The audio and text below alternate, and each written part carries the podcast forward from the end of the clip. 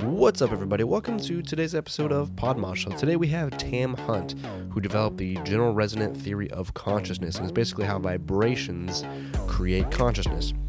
Now, as I've been studying vibrational patterns and how they affect biology, it's all very, very fascinating how it all kind of intertwines together. And we talk a lot about that today. You know, some of the experiments that he's doing um, in regards to vibrations, he's also trying to figure out, you know, if the brain has a vibrational frequency, um, do other organs have vibrational frequencies?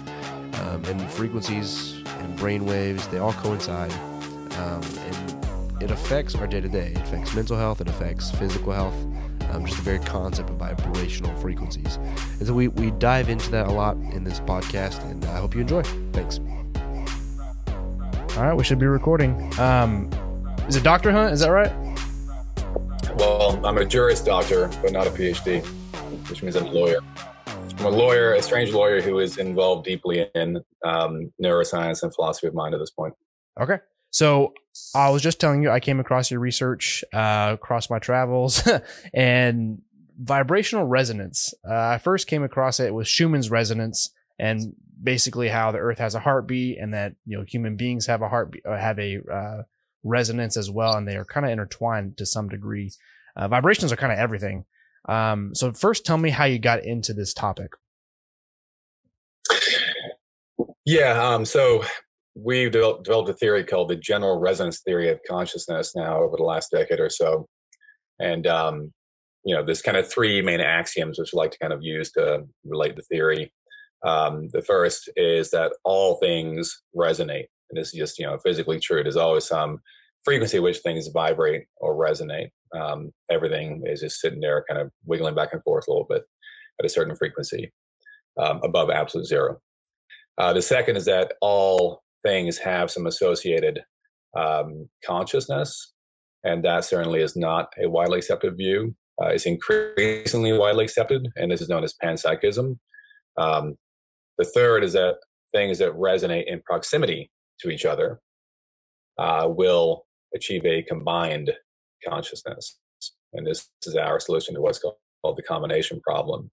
And so basically the universe is a, you know, a universe of things and processes vibrating and resonating at certain frequencies. And when they come together in biological forms over time, that matter complexifies into complex structures like us.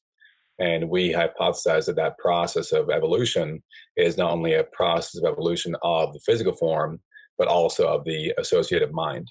And so, as the biological form complexifies, so do the associative minds. And so, we see a progression of complexity of mind through the last four billion years of evolution on this planet. So vibrations are you're saying okay? You just said a lot. so let me see if I can break this down a little bit. Um, vibrations, the mixture of them, how they interact with each other, uh, form consciousness. Is that what you're saying? Things that resonate in proximity to each other will, under the right conditions, achieve a combined consciousness through that shared resonance.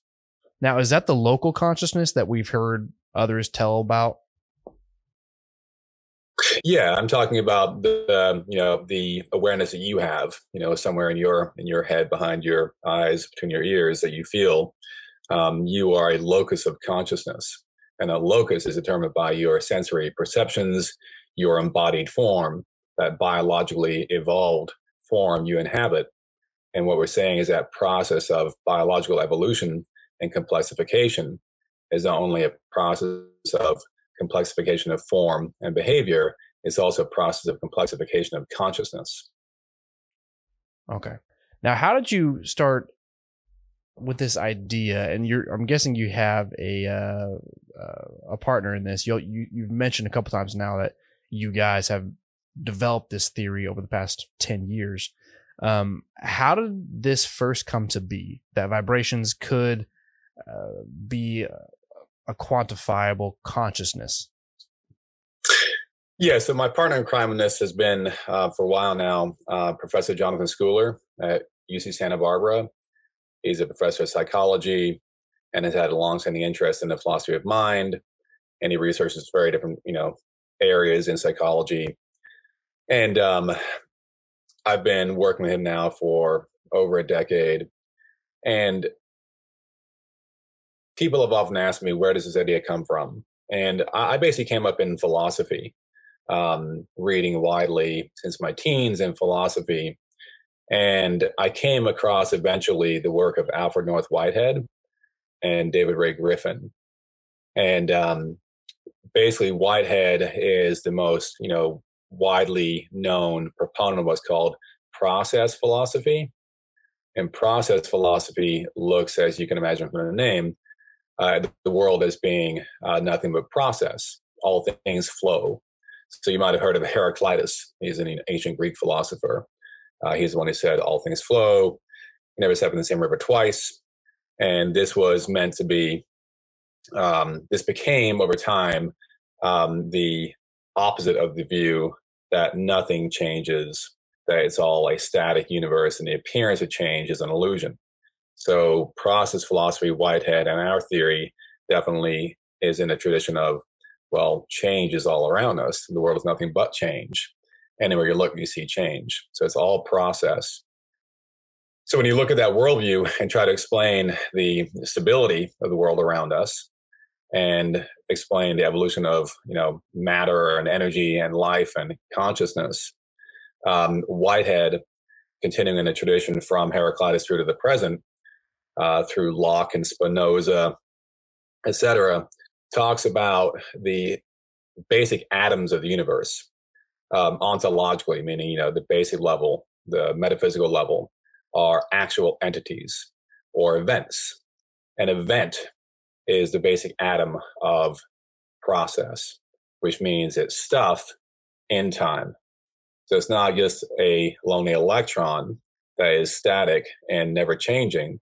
The electron is, in the Whiteheadian view, a process. It's a series of events, electronic events in each moment that are different in each moment. So that actual entity is basically the the notion we began with, that I began with, in trying to explain human consciousness. And Whitehead and Griffin, you know, did a lot of work in this area. So it wasn't like we had to create this from whole cloth.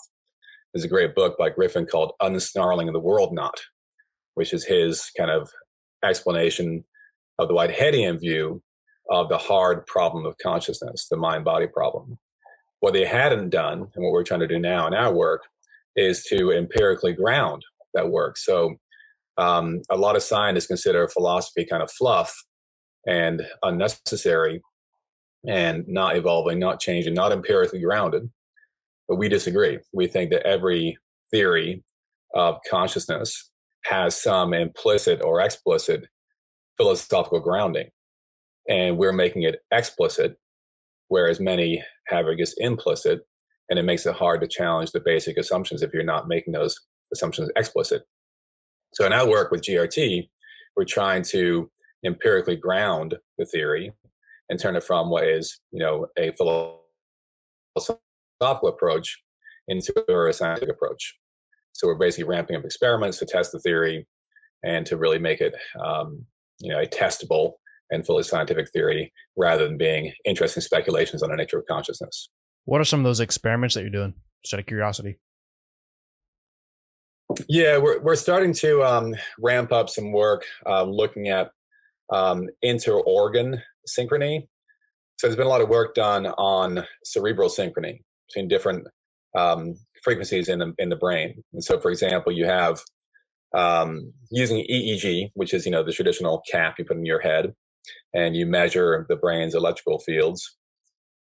And you have a hierarchy from delta, theta, alpha, beta, gamma, of defined frequencies with you know certain central frequencies and certain patterns in those frequencies. So this is certainly um, part of our work in terms of looking at those frequencies and their relationships. And we we speculate our working hypothesis is that the the primary place of for consciousness is in fact those electrical fields, electromagnetic magnetic fields in the brain. Um, but it's not just the brain; it's also the body. It's a whole united system. And what we're doing to extend the work, uh, people looking at the brain's fields and their resonances, is looking at inter-organ resonances between, for example, the brain and the stomach and the brain and the heart. because the stomach and the heart have a ton of neurons too. The stomach has a system called the enteric brain, which is about half a million neurons, sorry, half a billion neurons. Um, the heart has far fewer neurons, about 40,000 neurons, but they're quite important because the heart is rather important. And there are, in fact, relations already we know from prior work between the heart and the brain and the stomach and the brain. And we're basically the first to be looking at the combination of those two paired resonances and seeing if there is, in fact, a relationship across all three of those systems. We think there is because the body is a, you know, a large nested hierarchy. We already know that the um, enteric uh, base rhythm, which is a 0.05 hertz, meaning basically a 20 second rhythm, um, does in fact entrain to some degree the brain's alpha waves. Uh, we also there's entrainment between the heart and the brain's waves. So we're going to be looking at all three of those to see how that system meshes um, as a kind of a triplet. And over time, we'll look at other things too, like the spinal cord, uh, retina, uh, genitals, a lot of nerves in the genital area, of course, um, and see how the whole system works together. Because we're basically saying, look, it's not just the brain. Obviously, the brain is part of a very complex system. Even if the brain is the primary source of these EM field phenomena, it's not the only thing going on. We know it's other um, places that um, influence the whole system, and so we're looking to kind of flesh out that what we call the resonome, which is you know the the overall system of resonant frequencies. Wow, that is super interesting. So we know you mentioned um, the different brain waves that occur. Uh, we also know that each brainwave has a corresponding uh, factor of stress upon the body. So you know, the higher the hertz, the different the brainwave, the more stress or anxious a person might feel. Are you finding that that could be a possibility with something like the gut biome or the stomach, where different levels of frequencies are going to correlate to higher levels of stress and anxiety? I don't know the research you're talking about in terms of higher frequencies and indicating higher stress in the brain. Um, so I can't really answer your question there. Um, what I have seen, and certainly I, am no expert on this literature yet, um, looking at meditating subjects, typically speaking, um, advanced meditators are going to show higher gamma synchrony. Um, and I know the data is definitely, I think, still um, far from being fully fleshed out. I think, if anything, high frequencies are associated with more advanced meditators typically. But like I said, that's definitely, I think, uh, an area of you know ongoing research. Hmm. Um, Schumann's resonance. Have you heard much about that?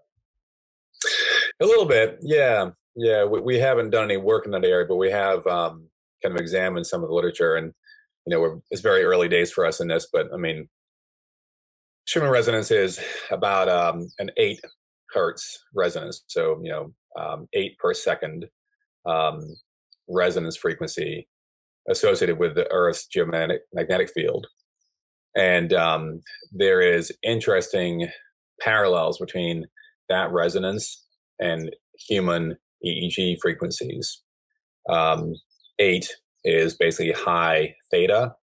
Um, and there are also some kind of secondary and tertiary frequencies associated with, associated with that Schumann resonance at the second and third multiple. So around 16, 24 approximately. Um, and those seem to be reflected in the the brain's dominant frequencies. Um, so again, you go from delta, theta, alpha, beta, gamma, and these are not arbitrary. People often will look at this initially and like, oh, it's just names you give in these frequencies. But you actually look at the central frequencies of those rhythms, and you will often see, particularly in times of demanding tasks, um, certain nested hierarchical relationships. And it's usually a binary, meaning a, a two to one relationship. So, for example, um, delta at 2.5 may often nest with theta at about 5, kind of a low theta, uh, with alpha at 10, beta at 20, gamma at 40. And these numbers do move around a little bit, you know, and even the names will move around a little bit in terms of where they cut off the um, the range for those frequencies. What doesn't move around though is the fact that there seems to be um, a functional hierarchy there in terms of the brain using those harmonic relationships to actually convey information through the brain and body. And so what we're looking at is it's not just these direct nerve connections that convey information, these biophysical pathways. It also seems to be the case that we have these resonances at certain uh, binary frequencies that convey information through the brain and the body.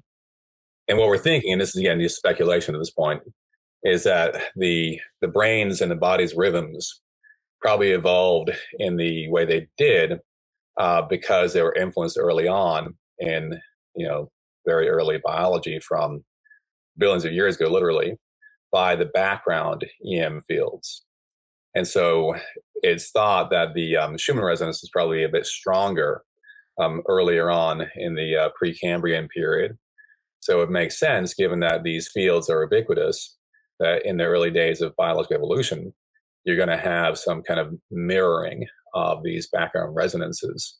And so it's probably the case that the reason we have these defined, you know, central frequencies of the bands we observe is probably because of that background resonance.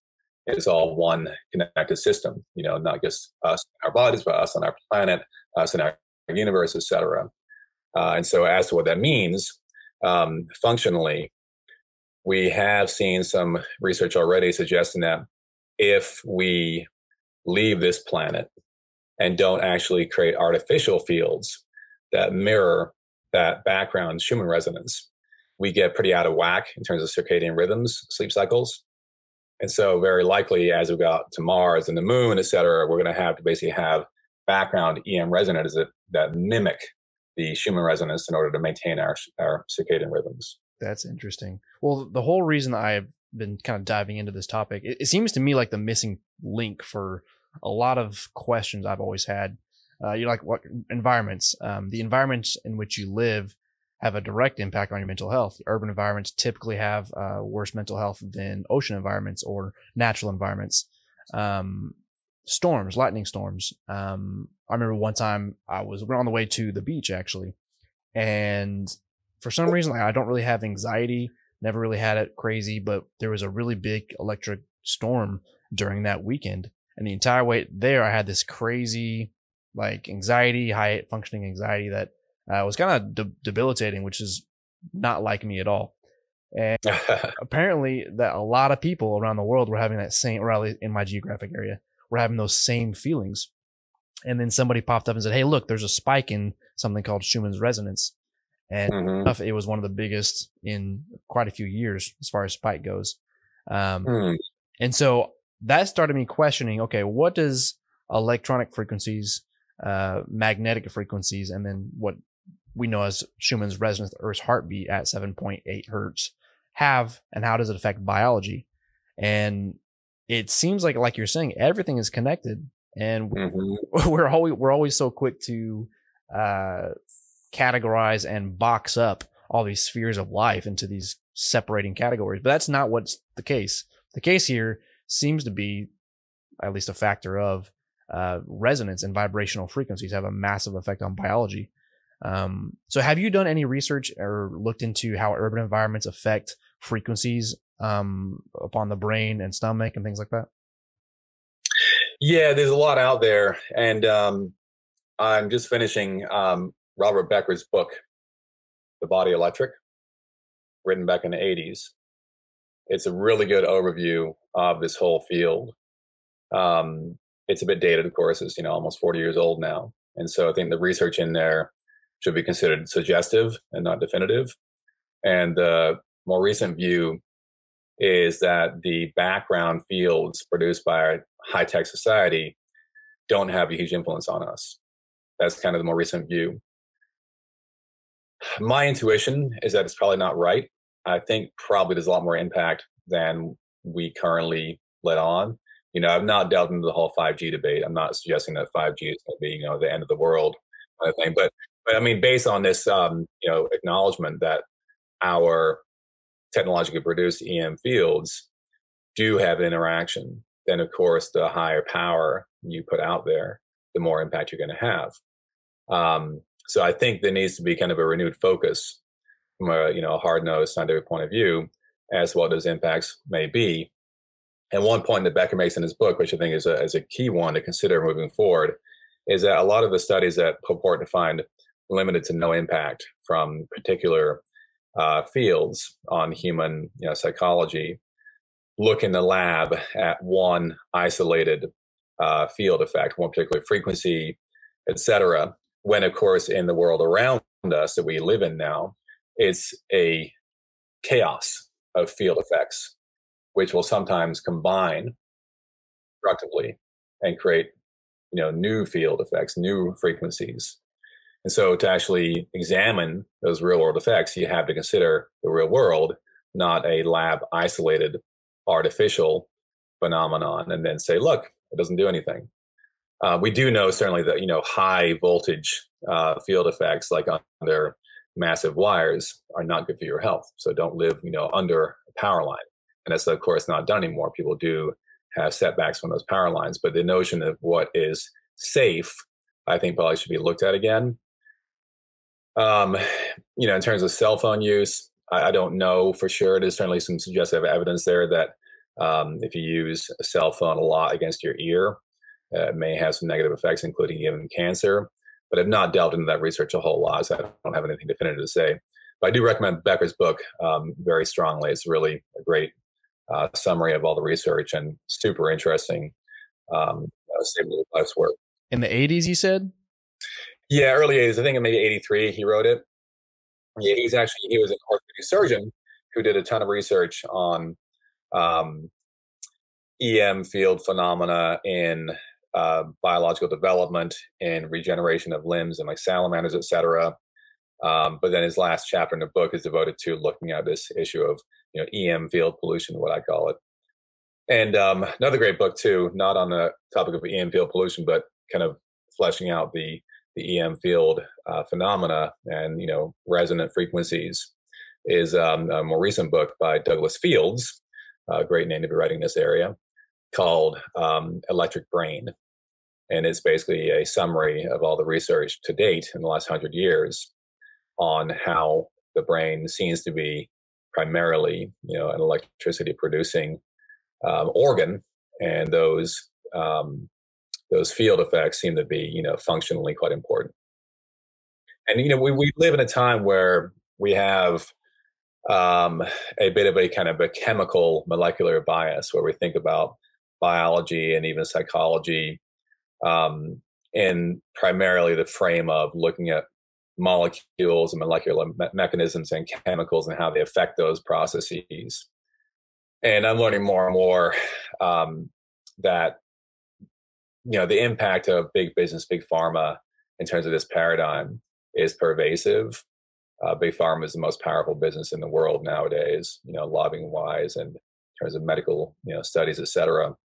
So the notion that electromagnetic field effects are important, possibly even more important than just direct molecular and chemical effects is a difficult one to get through because we live in this world of looking at things in terms of molecular uh, mechanisms.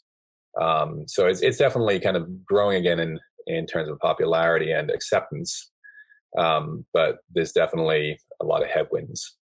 Absolutely. That that kind of is a great segue to the next section. What kind of pushback have you gotten? Because there's been um, this field has been kind of on that eastern side of medicine for a, a long time, and some people get into some weird stuff, um, and it's it's not really considered medicine or valuable to the field of science.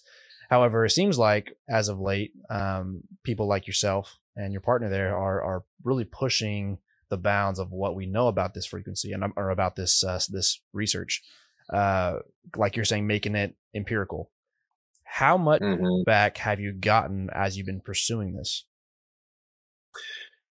Um, it's hard to quantify, but I can certainly, you know, give some concrete examples. We right now are um, leading a, a research topic for a journal called the Front, Frontiers in Human Neuroscience. Oh, that's my favorite journal. And that's like my daily reading. yeah, right. Um, and we're basically, you know, dealing with the peer review process, and our topic is electromagnetic field theories of consciousness. opportunities and obstacles. That's the full title. And so peer review, I'm not sure if you know this or your listeners know, peer review is a process where um, basically scholars will submit a paper and then if it's deemed to get through you know the first gating process by the editors it's sent out to other scholars in the field to review it and give their feedback. Is this paper worthy of publication? Does it need you know revisions or is it just crap and needs to be thrown away?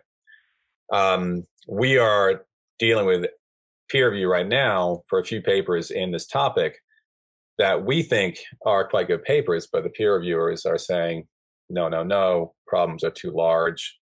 Uh, we recommend rejection. And a lot of this is subtle and, you know, complicated.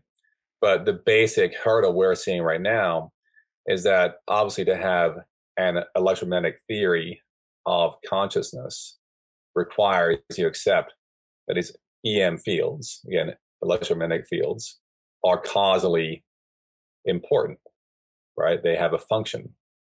That premise alone is challenged by a lot of people in the mainstream community for neuroscience and even philosophy of mind. The you know dominant paradigm right now is what's generally called you know the spike code or you know, Hebbian learning. Um, you know neurons that wire together, fire together, etc. It's all based on neural um, firing patterns. And we are not suggesting those firing patterns are unimportant. Of course, they're extremely important. They're the basis for how the brain functions. We're suggesting though, and this is the premise for any EM field theory of consciousness, is that the field effects produced by those firing patterns, both at the local level and the global level in the brain and the body as a whole, like we talked about earlier, are causally potent. They're causally important. They have a functional role. So just that that idea alone is not widely accepted. Most people in the community seem to think that those field effects are either epiphenomenal, meaning they have no causal role. They're just like the, you know, the heartbeat itself, the sound of the heartbeat doesn't seem to have much functional role in our body. It's just an epiphenomenon of the pounding of the heart to push blood. Now you can of course look at that example and you say, well, actually the sound of the heartbeat seems to have a role in comforting babies when you hold the baby against your breast but that's not part of the function of the heart per se. That's a secondary function. So, in terms of the EM field effects and their role in consciousness, we are suggesting as a working hypothesis that those field effects are, in fact, maybe not only um, causally potent, we think they might be the primary locus of consciousness because they're global effects. And so to have, you know, a rapidly changing integrated, unified consciousness like we have right now, you and I speaking, you know, we're taking a lot of information.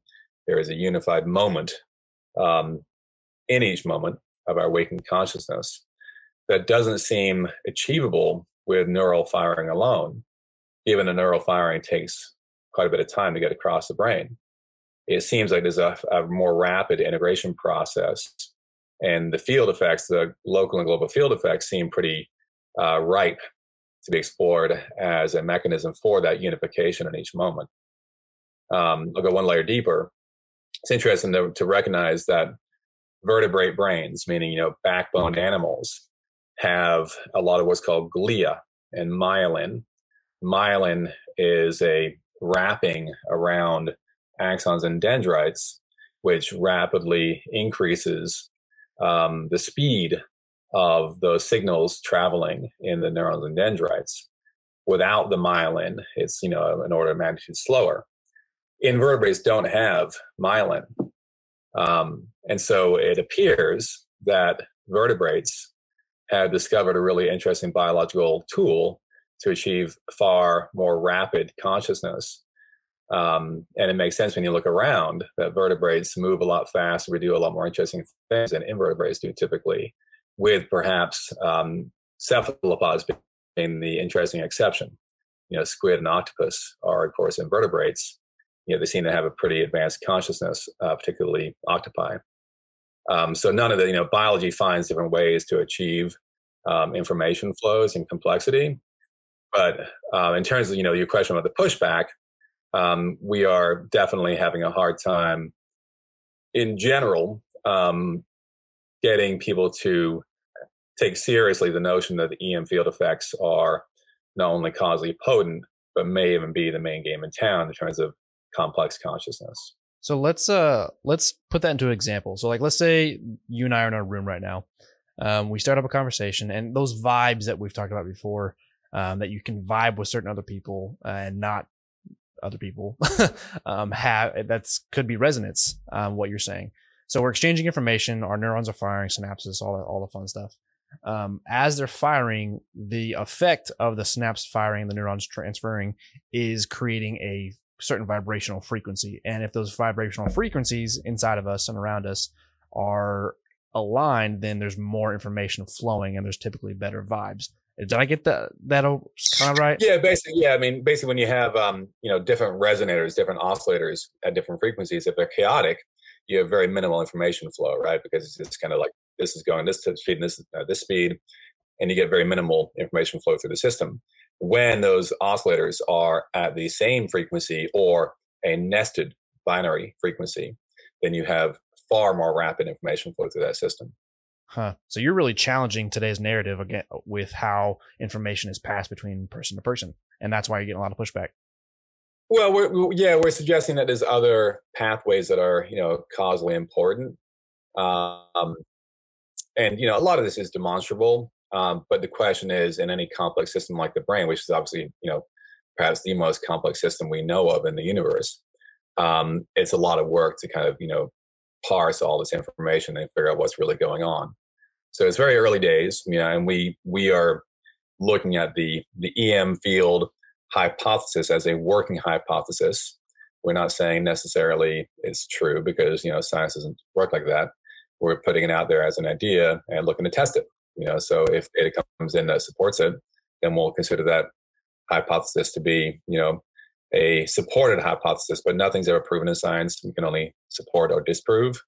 So it will be you know a process of many years and many many experiments to to get to the place where we can actually feel some confidence in that working hypothesis.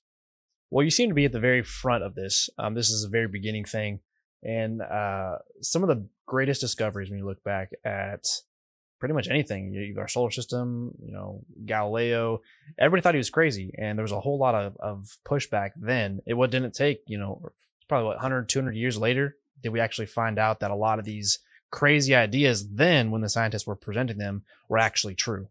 And sometimes it takes mm-hmm. generations for these things to take root. It can sometimes, yeah. Yeah, definitely. Uh, it just it seems like this could be the missing link to a lot of questions a lot of people have, and the uh, thread that kind of ties in together a lot of the different spheres of medicine and science we have today. I think you may be right. You know, we'll see. It definitely is a unifying um, idea across various fields. And like I mentioned, you know, the body electric and electric brain are two great books that looking at these these phenomena um, in a pretty comprehensive way.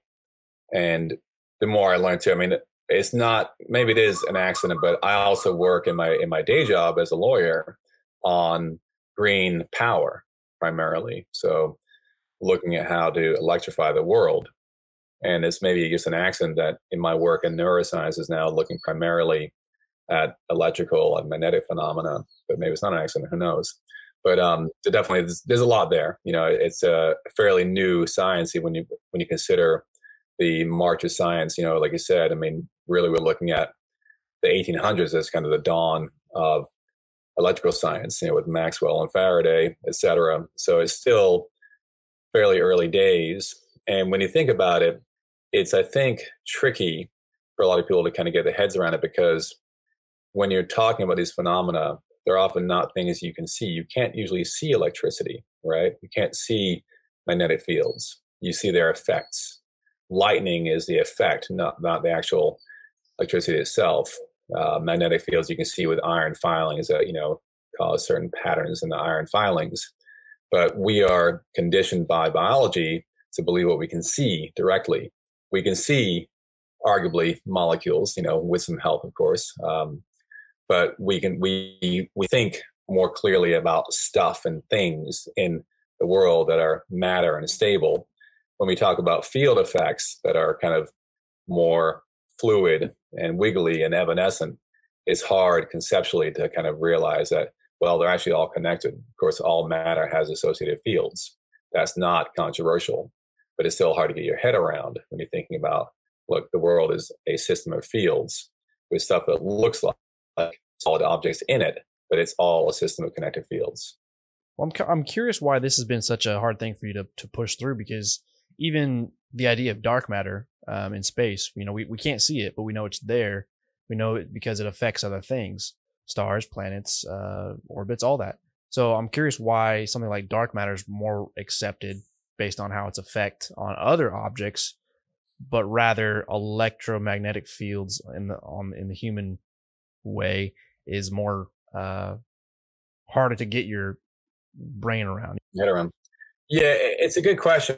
Um, you know, I won't delve into it, but I'm not convinced personally that dark matter is real. We haven't really found uh, direct evidence after 40, 50 years of looking, but I, I acknowledge fully it is a mainstream theory, and most cosmologists think it is probably real, even without the data, solid data to back it up yet. Uh, but yeah, you're right. It, it's basically it's hypothesized based on its effects, and by definition, you can't see it. Right? Uh, it's dark matter. Um, so that actually is, I think, a great example where we can um, achieve breakthroughs conceptually without having that kind of more traditional look, show me the the stuff um, approach. So I, I, am confident, you know, if the data supports the EM field hypothesis moving forward, I'm confident we certainly can achieve that kind of paradigm shift in this area. Uh, but it's just a, it's a slog, you know, it's, it's decades of work and we're trying to get some more you know funding to do this work. And it's not just us of course other folks are doing it too. Um, but it's certainly it's a, a, small part of the field right now. And we're looking to hopefully uh, get more and more folks involved in this work. Yeah. Well as we kind of wrap up i'm kind of curious uh, this idea of vibrations and consciousness is becoming uh, more questioned. I'm my English is off today, but it's being questioned a lot more. Um, there's been movies about it, something like even Transcendence uh, with Johnny Depp, where you, you, can upload your consciousness into a computer mainframe. Uh, that may never happen. I don't know, but I'm kind of curious your thoughts and all the research that you've done. Where do you see this idea, if it took root today, in 300 years? Where do you think this idea could lead to? Hmm.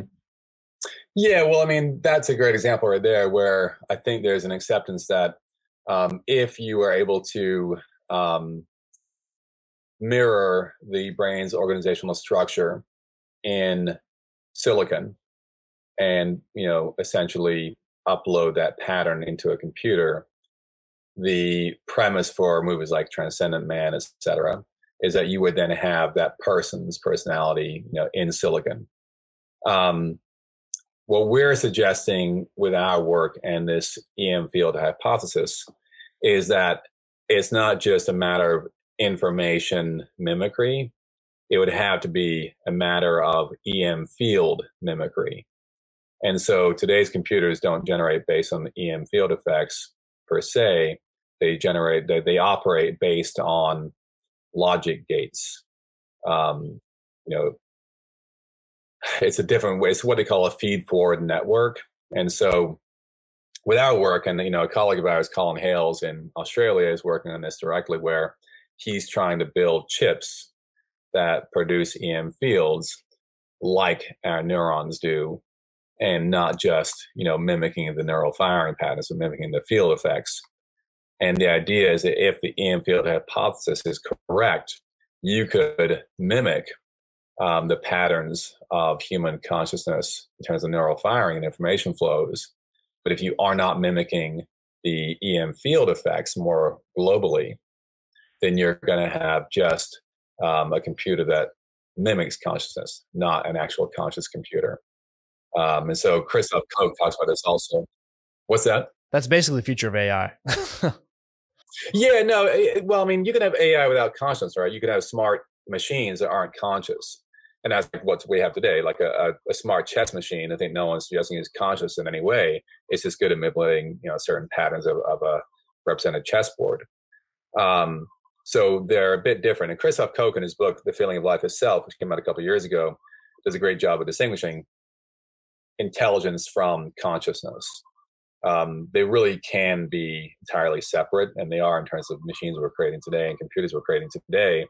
But if you do create computer architecture, which we which he calls neuromorphic, um, then you, which means you have feedback, you have not just feed forward networks, you have feedback networks that actually have recurrent architecture, uh, reentrant architecture, like in the brain. Then perhaps those architectures could lead to truly conscious machines my colleague Colin Hales will go even further and say you need to have neuromimetic architecture, which is what I just mentioned, where they're actually they're creating the EM field effects that we see in brains and using those to compute, not just information flows. So here's an interesting, you know, one level one level deeper of uh, you know discussion. Um, Christoph Koch and Giulio Tononi had developed um, a theory called the integrated information theory of consciousness and this is one of the more prominent theories right now in the field, IIT. And IIT, as the name suggests, is an information theory. And for them, um, consciousness would be entirely substrate independent, where you have certain information flows and certain um, patterns, particularly again with this kind of recurrent architecture, reentrant architecture. You would have higher phi as their measure of consciousness, and therefore you have more interesting consciousness in those you know more integrated and recurrent architecture um, substrates. We would say in our theory, it's not just about information flows per se. It is actually very likely the case that you need to have EM field information pathways being used because nature seems to have utilized EM field biophysical pathways to achieve the high level of awareness and consciousness that we enjoy as you know mammals slash vertebrates slash humans. That's amazing. I, I can't wait to see what else pops up within this field and um, all the work that you guys are doing. I know you guys got to go, or I know you got to go, so we'll let you go here. But thank you so much for coming on the show, and I appreciate this conversation. Great. Thanks, Caleb. Appreciate it. Have a good one. Bye. All right. Bye.